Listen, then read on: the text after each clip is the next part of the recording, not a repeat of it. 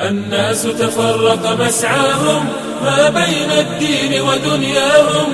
برز التاريخ بألوان لعقائد سارت ترعاهم. لعقائد سارت ترعاهم. نحل شتى ظهرت وطريق الجنة بغياهم ورد الداعون مناهلها واختار الناس مشاردهم. الناس تفرق مسعاهم ما بين الدين ودنياهم.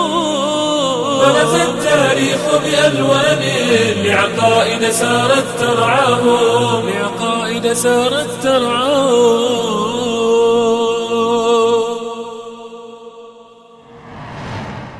الحمد لله رب العالمين الرحمن الرحيم مالك يوم الدين وصلى الله وسلم وبارك على عبده ورسوله محمد وعلى آله وصحبه أجمعين. أما بعد فقد تحدثنا أيها الإخوة والأخوات في اللقاء الماضي عما يسمى العصر الحجري كما يطلق عليه الذين يؤمنون بالتطور الفكري والعضوي.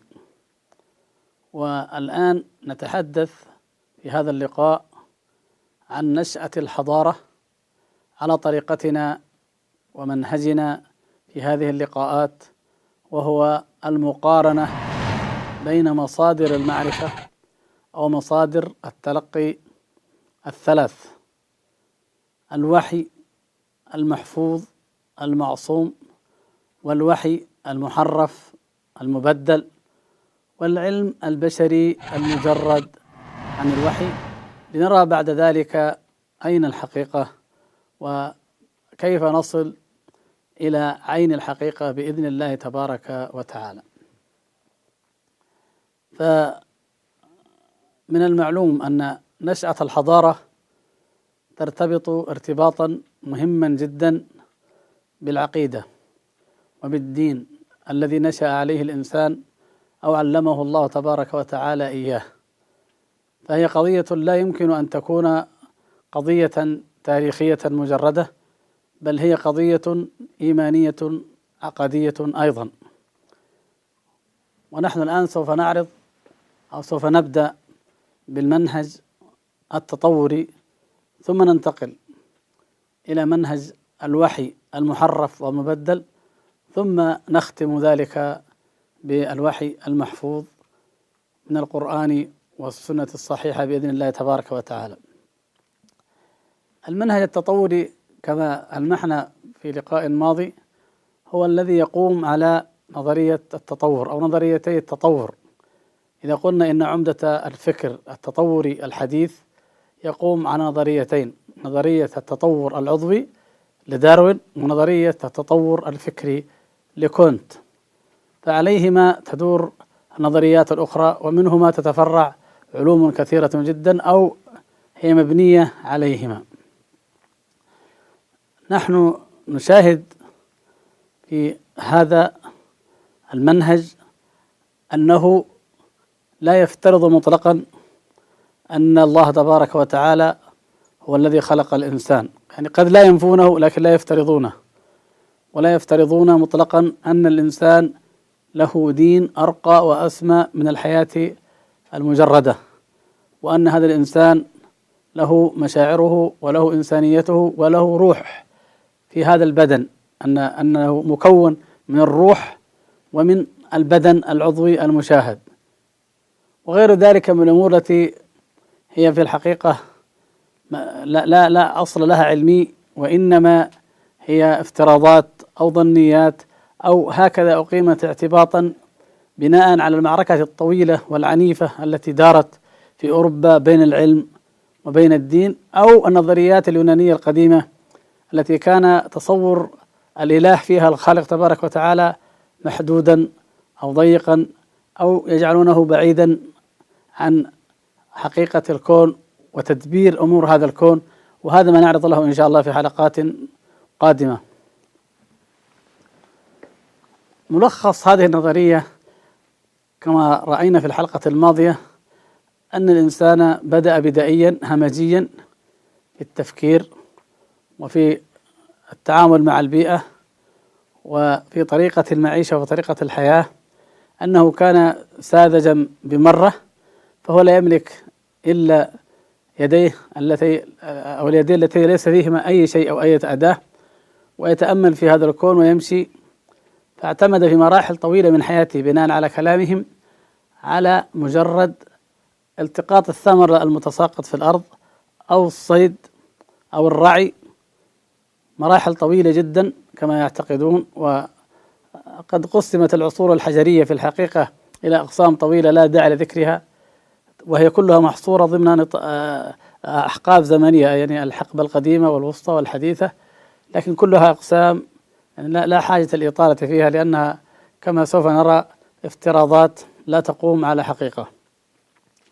المقصود أن مراحل طويلة جدا قبل أن ينتقل الإنسان إلى مرحلة الزراعة ومن ثم تبدأ عنده قضية أو مسألة الكتابة. وهم يعتبرون أن الكتابة هي أهم فاصل ومعلم بين عصر ما قبل التاريخ وعصر التاريخ وبين ما قبل الحضارة وعصر الحضارة. لا شك أن أن الكتابة آه، تطور حضاري مهم جدا. لكن نحن دائما نرجع للأصل وهو هل بالفعل هل كان الإنسان كذلك؟ أو بناء على أي أمر بناء على أي دليل بنيتم أنه كان كذلك ثم تعلم الكتابة. يعني المفترض الواضح الذي في جاءت به الأديان جميعا أن الإنسان في مرحلة الرعي أو المجتمعات البشرية مجتمعات الرعي المجتمعات التي لم تكتب أو لا تكتب أنها انحطاط عن مرحلة قبلها كانت فيها متعلمة أو كان الأصل فيها هو التعلم.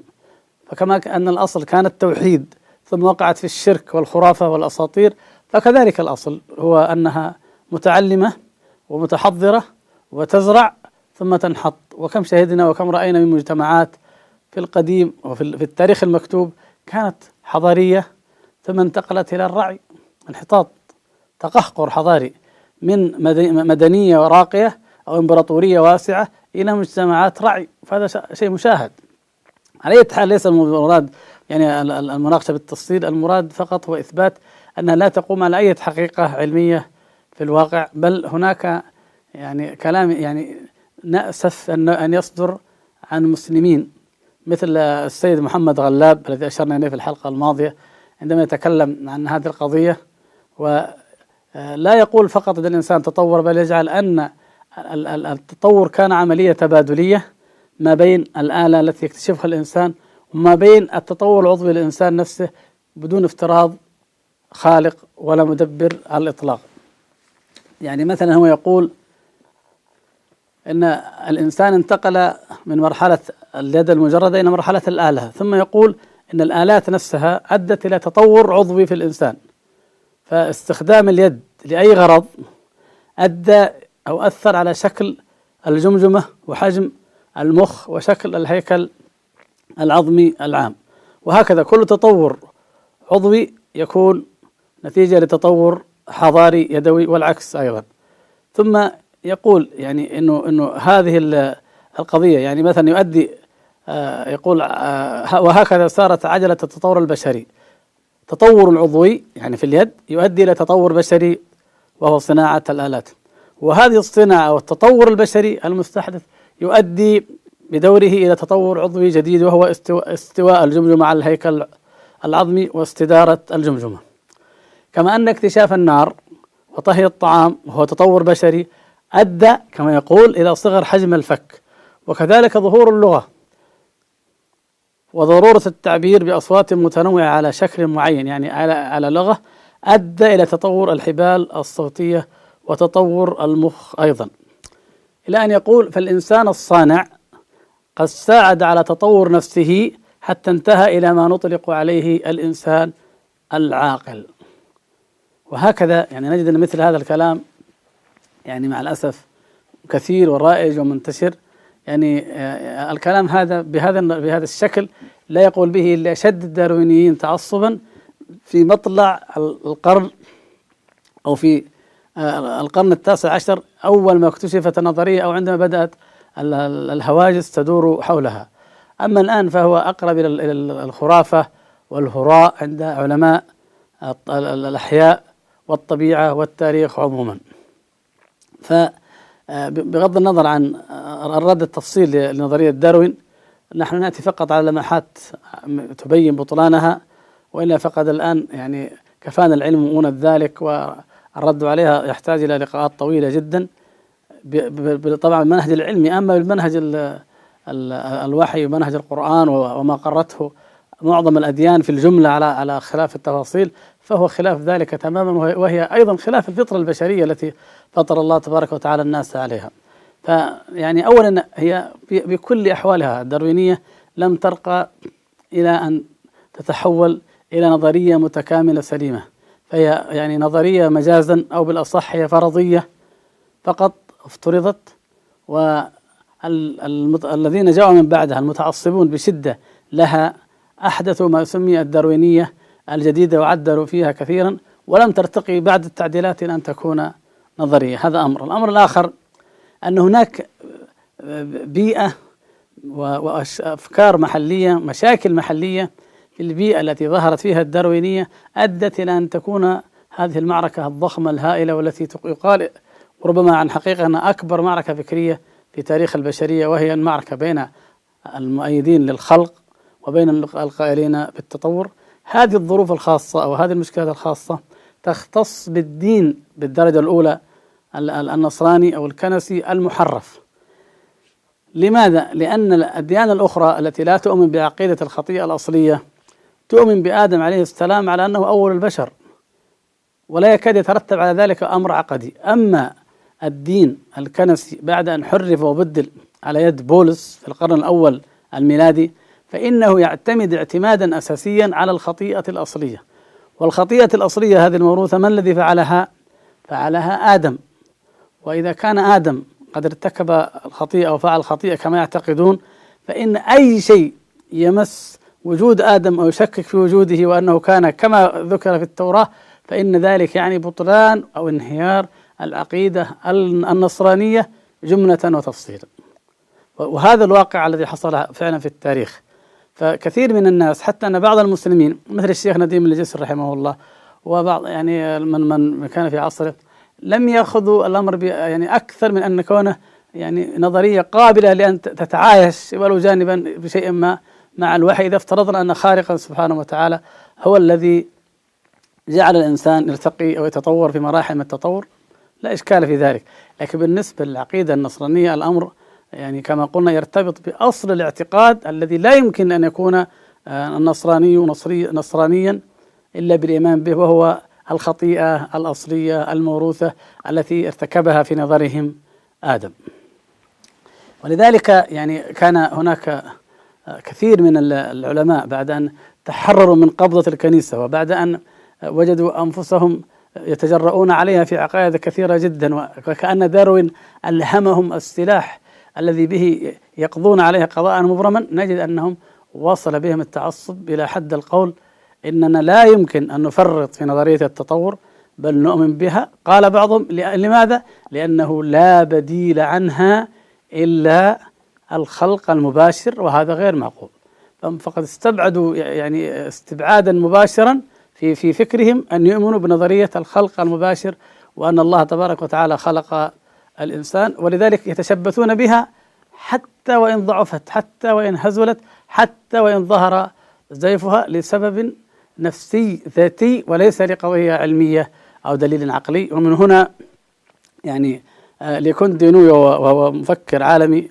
تلميذ كارل ألكسيس كارل صاحب الإنسان ذلك المجهول يقول ليكون دانوي إن يعني الاضطهاد والطغيان والاستبداد لم ينتهي ولكنه انتقل إلى الطرف الآخر. يعني انتقل من اضطهاد الكنيسة للعلماء إلى اضطهاد العلماء للدين أو رجال الدين أو الفكر الديني فهو اضطهاد وتعصب فقط انتقل من طرف إلى طرف. وكما قال بعضهم إن العلم أصبح بقرة مقدسة. يعني كما أن الإنسان الهندي قد يكون عالم ذرة قد يكون عالم فلك قد يكون مهندس كمبيوتر قد يكون ذا عقل في أي مجال ولكنه مع ذلك يقدس البقرة ولا يفرط فيها ال ال ال يعني الهندي الملتزم بدينه يعني طبعا. فنجد أنه يعني يقول هكذا الأمر الآن هو تقديس بقرة. تقديس هذه النظريات أشبه بتقديس البقرة ليس لصحتها ولا لضرورتها ولكن لأنه هذا أمر ألفوه وتعودوه ولا يريدون الانتقال إلى البديل الآخر. آه، يعني هنا نشير إلى بعض الظواهر هذا يمكن أن نسميه التجاذب الشديد العنف المضاد المشكلة كيف تطورت إلى حد عنيف جدا بين الطرفين. فنأتي على قضية أو على حادثة مهمة جدا. القضية هي ترجع إلى أنه داروين والداروينيون معترفون بأن حلقة مفقودة في تاريخ التطور البشري في آه، سلسلة التطور البشري ما بين القرد والإنسان. يعني هذه الحلقة المفقودة يعني يقرون بها وهي التي جعلت آخرين يقولون ليس القضية قضية حلقة القضية قضية أنه لا يوجد أصلا سلسلة. لكن نقول أنه لما لما بقيت هذه الحلقة مفقودة كانت ثغرة أو مطعن أو مدخل على الداروينيين أمام خصومهم. فماذا فعلوا؟ ذهب اثنان أو أراد اثنان من العلماء الداروينية أن يحلا المعضلة فظهر فجأة وقال إنه في بالقرب من بلدة بلت داون وهي بلدة في بريطانيا أو مدينة في بريطانيا. بلت داون هذه عثرنا فيها على جمجمة تثبت أو تسد الحلقة والفجوة المفقودة ويعني هلل الداروينيون جميع أنحاء العالم هذا الاكتشاف العظيم. وجاءوا به ووجدوها أنها يعني تسد الثغرة لماذا؟ لأنها لا هي جمجمة قرد ولا هي جمجمة بشر وبعد هذا التحليل الطويل وال آه، يعني الهالة الضخمة التي اتخذتها راودت الشكوك بعض العلماء أنفسهم وأخذتهم الشكوك في ذلك فبعد فترة من الزمن ومع تقدم التحليلات والمعامل والمختبرات وكذا أرادوا أن يثبتوا أو يتأكدوا من هذه الجمجمة وهذا الفك فتبين بعد ذلك بما لا يدع مجال للشك أن هذه الجمجمة مزورة ملفقة يعني مفبركة كما يقولون وأنها لا حقيقة لها على الإطلاق وظهر بذلك أن بالفعل أنها مجرد يعني عقائد ويعني أهواء وأغراض وخصومات وليست مبنية على العلم الدقيق المجرد ثم أصبحت معروفة في التاريخ تاريخ الجيولوجيا الطبيعية أو الداروينية أو ما أشبه ذلك بأكذوبة أو خدعة بل تداون يعني نسبوها إلى المدينة وأنه لا يوجد أبدا ب ب بأي شكل من الأشكال ما يسد هذه الثغرة. طبعا هذا كان في أول القرن في أول القرن العشرين قبل حوالي يعني مئة سنة من الآن أو آه، يعني أقل. لكن الحقيقة أن هناك ما هو يعني أكثر من ذلك وهذا من حكمة الله التي سوف نشاهدها نحن في في في هذه اللقاءات إن شاء الله تبارك وتعالى أن الزمن يزيد الحق ظهورا ونصاعة والزمن يزيد الباطل انكشافا وزيفا سبحان الله. وهذه من حكمة الله تبارك وتعالى ومن رحمته في هذا الكون. فهناك يعني نظريتان أو هناك أمران تطورا لأننا الحقيقة مضطرين أن أضغط الموضوع لا نريد التوسع في هذا ليس ومجالا لكن نشير إلى أمرين. يعني أديا إلى انهيار النظرية الداروينية. الأول يتعلق بالشكل والثاني يتعلق بالأعماق ثم بعد ذلك عوامل أخرى. الأول متعلق بالشكل. هو أنهم يعني اكتشفوا أو تأكد لديهم أن هناك أجيال بشرية تمثل شكلا لا يمكن أبدا أن يكون ناشئا أو متطورا عن القردة ولا عن غيرها وهم العمالقة. مع الزمن يكتشف بين حين وآخر إما من خلال القبور العملاقة في قبور عظيمة جدا وإما من خلال الثلوج. يكتشف بشر عمالقة كما جاء في الكتب القديمة أو ربما أكبر من ذلك. وهذه الحقيقة سنقررها إن شاء الله من خلال الأدلة النقلية ونتحدث عنها إن شاء الله. يعني من خلال قول النبي صلى الله عليه وسلم إن الله خلق آدم على صورته طوله ستون ذراعا. المقصود أنه يعني بالفعل واستمر الخلق ينقص كما جاء في الحديث. المهم أن هناك جيل عمالقة فالقضية ليست الشكل الذي قد يبدو أنه يقال ما بين يعني الإنسان في بعض المناطق وشكل القردة هناك عمالقة من البشر لا يشبههم على الإطلاق أي حيوان ولم يوجد أي آه، عملاق من الحيوان يشبه هؤلاء العمالقة. على الإطلاق. يعني هذا في الشكل في المنظر فقط. لكن فيما هو أعمق وأهم من ذلك ما يتعلق بالمورثات أو الجينات. الناقلات الوراثة لم يكن داروين ولا الجيل الذي بعده قد اكتشفوا وعرفوا هذه الناقلات هذه الجينات. ولا هذا العلم. علم حديث جديد آخر ما اكتشف فيه ولا يزال تحت البحث حتى الآن هو اكتشافهم للرمز أو ما يسمى الشفرة أو الكود الوراثي الذي من خلاله يريدون الآن أن يعالجوا بعض الأمراض الوراثية وأن يتقدموا بالعلم البشري كما أعلن ذلك الرئيس الأمريكي آه، قبل بضع سنوات وأن هذا كما يعني كتب له العلماء ذلك أنه يعتبر أكبر اكتشاف علمي تحقق في القرن العشرين وربما يستمر كذلك في القرن الحادي والعشرين.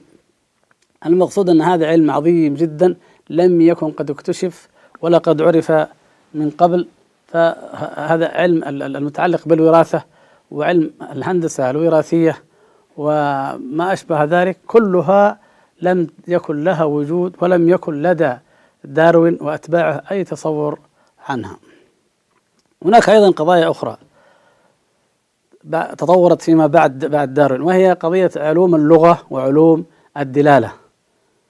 من المتفق عليه أن الحضارة واللغة مترابطتان.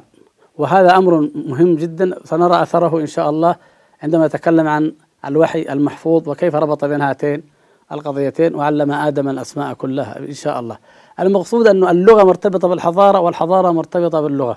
فإذا وجدنا إنسانا ينطق فضلا عن ذلك أنه يكتب فمعنى ذلك أنه فعل بالفعل هناك حضارة. ال ال ال الواقع البشري أن اللغة والكتابة أنها تكاد تكون ميزة بشرية فريدة بالإجماع. نقول تكاد لأن لا يزال هناك من يخالف في هذا. المدرسة القوية الآن الصوت في العالم التي من أقطابها نعوم تشومسكي تقول بهذا أن اللغة سمة بشرية فريدة لا نظير لها على الإطلاق. في عالم الحيوان بأي شكل من الأشكال. لأن اللغة تقوم على ركنين يعني باختصار أيضا لا نطيل في هذا على ركنين. الركن الأول المخالطة فلو تصورنا طفلا وضع في غرفة وقفل عليه سنين طويلة فإنه لا ينطق. المخالطة يكتسب بها الإنسان اللغة لكن هناك ما هو أهم المخالطة وهو قابلية النطق الإمكانية التفكير الكامن في في في الإنسان الذي يجعله ينطق ويتكلم ويفهم. بمعنى نوضح هذا بمثال. أحد علماء اللغة وجد أو قيل له إن اللغة اليابانية صعبة فهو أراد أن يتعلم اللغة اليابانية ويقارنها ببعض اللغات. فيقول أنه ذهب إلى اليابان واصطحب معه أسرته استمر يبحث عدة سنوات في اللغة اليابانية يقول عجزت عن استيعاب قواعدها أو عن فهمها كما يفهمها أي ياباني. لكن المفاجأة كانت من ماذا؟ المفاجأة كانت من الطفل. طفل ابنه كان أربع سنوات عمره وإذا بذلك الطفل ينطلق ويتكلم مع اليابانيين مع الأطفال اليابانيين وكأنه ياباني وإذا ب في ذاكرة الطفل التي لا يدري عنها شيئا هو ولا يدري عنها حتى أبوه في ذاكرته نظام وقواعد للغة اليابانية المعقدة الصعبة. وبذلك يعني كان هذا العالم ممن انضموا إلى نعومة شومسكي وقالوا له انه قالوا إن هذا هو بالفعل يؤكد أن اللغة سمة بشرية متفردة والبحوث اللغوية تؤيد ذلك فلا لا وجود يعني لمشابهة ومشاركة بين الإنسان وبين أي حيوان آخر في هذا الشأن. ولذلك يعني نجد أن أن تشومسكي كم مرة يعني يتحداهم ويقول خذوا أي قرد خذوا أي ببغاء وعلموها عقودا أو قرونا كما تشاءون ثم اتوني بها وقد تكون لديها شيء من التفكير أو يعني شيء من المقدرة اللغوية. أما أن تردد بعض الحروف بعض الكلمات ترديدا فهذا لا يدل على اللغة على الإطلاق.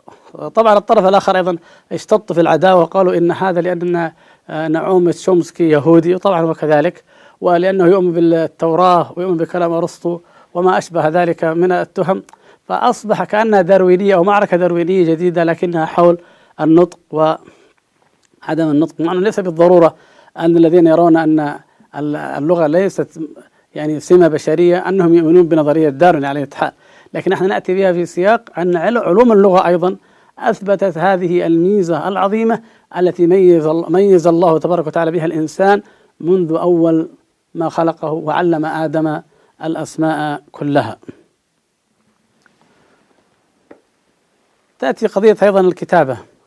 أهمية الكتابة وكون الكتابة مبنية على اللغة وكون الإنسان يكتب يعني يمكن أيضا أن نعيد نفس الكلام فنقول ائتونا بأي حيوان في التاريخ كتب شيئا أو رسم لوحة فنية ولو كانت بدائية أو عمل أي عمل يدل على أنه بإمكانه أن يكتب. فأيضا هذا يؤكد من جديد أنه يعني الإنسان إن كان أميا ينطق ولكن إن كان أيضا يكتب فهو أعقد بكثير وأبعد بكثير جدا من أن يكون ذلك يعني شيئا أو مشتركا بينه وبين أي حيوان من الحيوانات التي خلق الله تبارك وتعالى فيتميز الإنسان مع ذلك أيضا بالكتابة. وسبحان الله تعالى الذي علم بالقلم علم الإنسان ما لم يعلم. ولولا ذلك لما نقلت الحضارات ولما نقل العلم ولما كانت هذه الطريقة العظيمة من التواصل البشري التي هيأ الله تبارك وتعالى بها للناس نعما لا يحص لا يحصيها ولا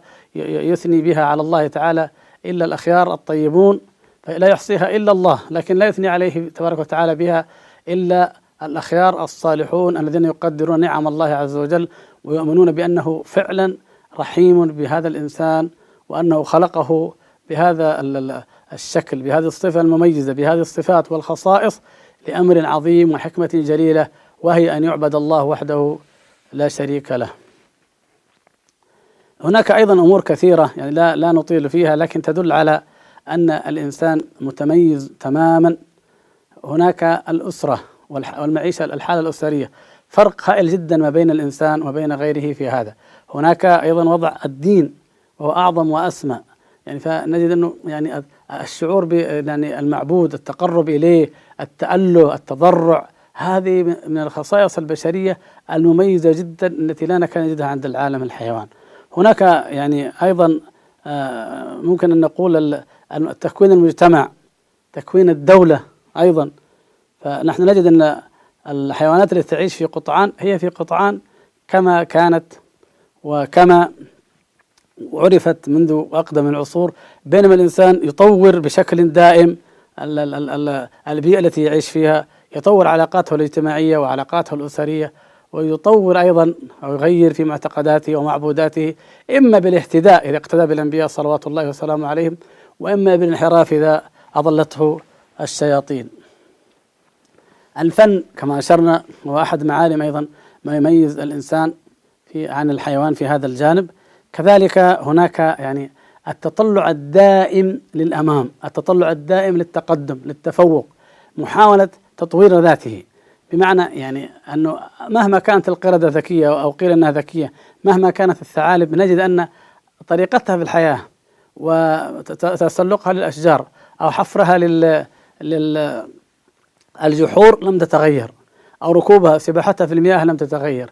أما الإنسان فهو أينما وجد؟ حريص على التطوير وعلى التغيير ويشتاق إليه ويتطلع إليه.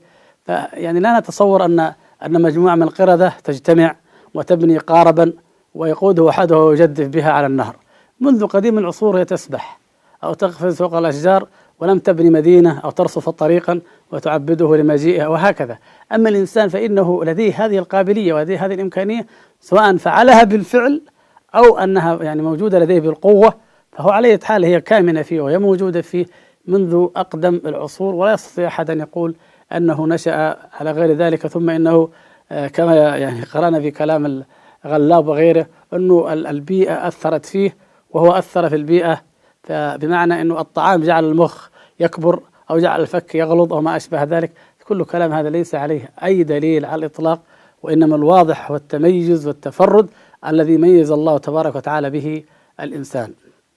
فمن هنا نستطيع أن نقول إن الحضارة البشرية نشأت مع نشأة الإنسان ولكنها تختلف.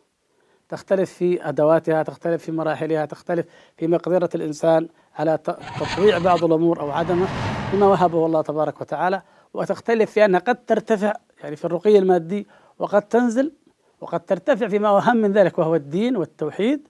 ترتقي فعلا وقد تحبط إلى مستوى الضلال والشرك والخرافة والأسطورة. كل ذلك موجود إلا أن الحضارة واللغة وخصائص البشر الأخرى الأسرة والمجتمع والمشاعر الإنسانية وكل ذلك كله وجد وخلق موجود مع خلق الإنسان عندما خلقه الله تبارك وتعالى. وهذا هذا ما يتعلق بالفقرة الأولى. وبعد ذلك ننتقل إلى الفقرة الثانية وهي الإيمان أو هذه النظرة والتصور كما جاء في الوحي المبدل والمحرف. ملل نحل شتى ظهرت وطريق الجنة بغياهم ورد الداعون مناهلها واختار الناس مشاردهم إذا انتقلنا إلى المنهج الثاني فإن نجد أن المشكلة قائمة ولكن من وجه أو من شكل آخر. فإذا كان التطوريون يرون أن الإنسان ولد غبيا أو همزيا ساذجا بحكم الطبيعة كما يقولون والمدة الطويلة التي بقي خلالها يتطور شيئا فشيئا حتى وصل إلى وضعه الحضاري الحالي. فإننا نجد يعني مع الأسف الشديد أنه الدين أو التوراة المحرفة الدين النصراني المحرف نجد أنه يأتي بالقضية وكأن الله تبارك وتعالى تعمد تجهيل الإنسان وهذا أدى إلى نفرة شديدة بين العلم وبين الدين في معظم وفي كل تقريبا عصور التاريخ الأوروبي. يعني نقرأ الآن مباشرة من سفر التكوين من الكتاب المقدس. فنجد أن في الإصحاح المتعلق بجنة عدن وحسب يعني الطبعات هناك الطبعات تختلف تقريبا لكنها يعني لا تكاد تختلف شيئا يعني ذوبال يعني النص يقول آه، أخذ الرب الإله آدم وأسكنه في جنة عدن ليفلحها ويحرسها. بغض النظر عن أن الجنة تحرث لكن المقصود وأوصى الرب الإله آدم قال من جميع شجر الجنة تأكل وأما شجرة معرفة الخير والشر فلا تأكل منها. فيوم تأكل منها تموت موتا أو موتا تموت. لاحظنا كيف؟ وبعدين عندما وقعت الخطيئة كيف يقول في الذي بعده؟ يقولون أن الحية الشيطان يقولون أنه كان حية أو أنه الحية بدل ما يقولون الشيطان قالوا الحية كانت أحيا الحيوانات البرية فقالت للمرأة يعني حواء أحقا قال الله لا تأكل من جميع شجر الجنة فقالت المرأة للحية من ثمر الجنة نأكل وأما ثمر الشجرة التي في وسط الجنة فقال الله لا تأكل منه ولا تمساه لئلا تموتا فقالت الحية للمرأة قالت لن تموتا يعني كذبت قول الله وردت الكلام لن تموتا ولكن الله يعرف أنكما يوم تأكلان من ثمر تلك الشجرة تنفتح أعينكما وتصيران مثل الله تعرفان الخير والشر. تعالى الله عن ذلك. يقول المؤلف مؤلف التكوين هذا ورأت المرأة أن الشجرة طيبة للمأكل وشهية للعين وأنها باعثة للفهم وأنها باعثة للفهم. يعني أكلت منها لأنها مغرية من حيث المأكل ومن حيث المنظر ومن حيث أنها تبعث على الفهم وتبعث على الذكاء وهذا موجود في هذه الطبعة كما هو موجود أيضا في الطبعة الإنجليزية نريكم إياها إن شاء الله الآن. طبعة الملك جورج والطبعات المتوالية التي أخذ وطبعت نقلت منها. المقصود أنه عندما أكل منها انفتحت أعينهما فعرف أنهما عريانان. فخاطا من ورق التين وصنع لهما مآزر. وبعد ذلك تأتي القصة الغريبة ويقول يعني آه الله تعالى أنه قال لما تختبئ مني يا آدم؟ فيقول لأني عريان. يقول من عرفك أنك عريان؟ أكلت من شجرة معرفة الخير والشر فعرفت أنك عريان؟ فتبدأ قصة السقوط في الخطيئة. إذا إذا هناك يعني تعمد لأن يكون الإنسان جاهلا لا يعرف الخير من الشر. إذا نحن أخذنا بحرفية ما في هذه التوراة ما في سفر التكوين وبذلك تكون العقلية اليهودية والنصرانية استبطنت في أعماقها أن الله تبارك وتعالى يريد تجهيل الإنسان ولا يريد تعليمه الأسماء كلها كما جاء في القرآن ولا يريد أن يعرفه بل يريد أن يجعله لا يعرف الخير من الشر وحذره أن يأكل من الشجرة. الإنسان بطاعته للشيطان وبأكله من الشجرة أصبح يعرف الخير من الشر. هم, لم يقولوا هذا في أول أمر في أول أمر قالوا للإنسان لما أكل من الشجرة المحرمة وقع في الخطيئة. فلذلك كما يزعمون احتاج أن يأتي المسيح عليه السلام ليكفر عنه يعني أن يصلب ليكفر عن الخطيئة. العقيدة الباطلة التي سوف نبين بطلانها إن شاء الله تبارك وتعالى بالتفصيل. لكن مو هنا المقصود. المقصود بعد قرون طويلة اكتشفوا أو نظروا إلى ما هو واقع أو ما هو المنطوق اللفظ وهو أن الإنسان عندما يعني عرف الخير وعرف الشر فهو عرفه عن طريق التمرد على الله وطاعة الشيطان.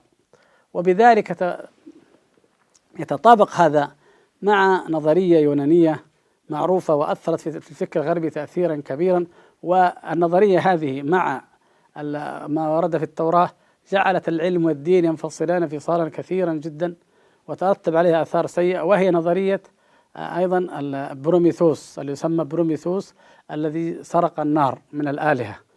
وأنه أن الرب كما تصور الأساطير اليونانية تعمد تجهيل الإنسان ولم يرد أن الإنسان يأخذ النار لأنه لو عرف النار فسوف يرتقي ويتحضر ويتغلب عليه. ولكن استطاع بروميثوس أن يسرق النار وبعد ذلك عوقب بعقوبة شديدة عاقبته بها الآلهة أو الأرباب كما يزعمون. من من التكوين النفسي الديني وكذلك من التكوين النفسي الأسطوري نشأ لدى الإنسان الغربي ولدى الحضارة الغربية الشعور بأن أي تقدم أي اختراع فهو قهر للطبيعة قهر للرب وكأنه يغتصب اغتصابا وليس منة من الله تبارك وتعالى وعطاء ورحمة وتعليما كما جاء في القرآن. ونتوقف هنا أيها الإخوة والأخوات بعد أن رأينا كيف يلتقي المنهج العلماني اللاديني مع المنهج المحرف أو الدين المحرف في هذه النظرة القاتمة والمعتمة لنشأة الحضارة ولتطور الإنسان على أمل أننا بإذن الله تبارك وتعالى في اللقاء القادم نبين النظرة الإسلامية وفق التصور الإسلامي آه، الصحيح الذي لا يمكن للعقل أن يرده بأي شكل من الأشكال. نسأل الله أن يوفقنا وإياكم للعلم النافع والعمل الصالح والهدى القويم وصلى الله وسلم وبارك على عبده ورسوله محمد وعلى آله وصحبه أجمعين. الناس تفرق مسعاهم ما بين الدين ودنياهم برز التاريخ بألوان لعقائد سارت ترعاهم. لعقائد سارت ترعاهم. خلل نحل شتى ظهرت وطريق الجنة بغياهم ورد الداعون مناهلها واختار الناس مشاردهم الناس تفرق مسعاهم ما بين الدين ودنياهم. برز التاريخ بألوان لعقائد سارت ترعاهم. لعقائد سارت ترعاهم.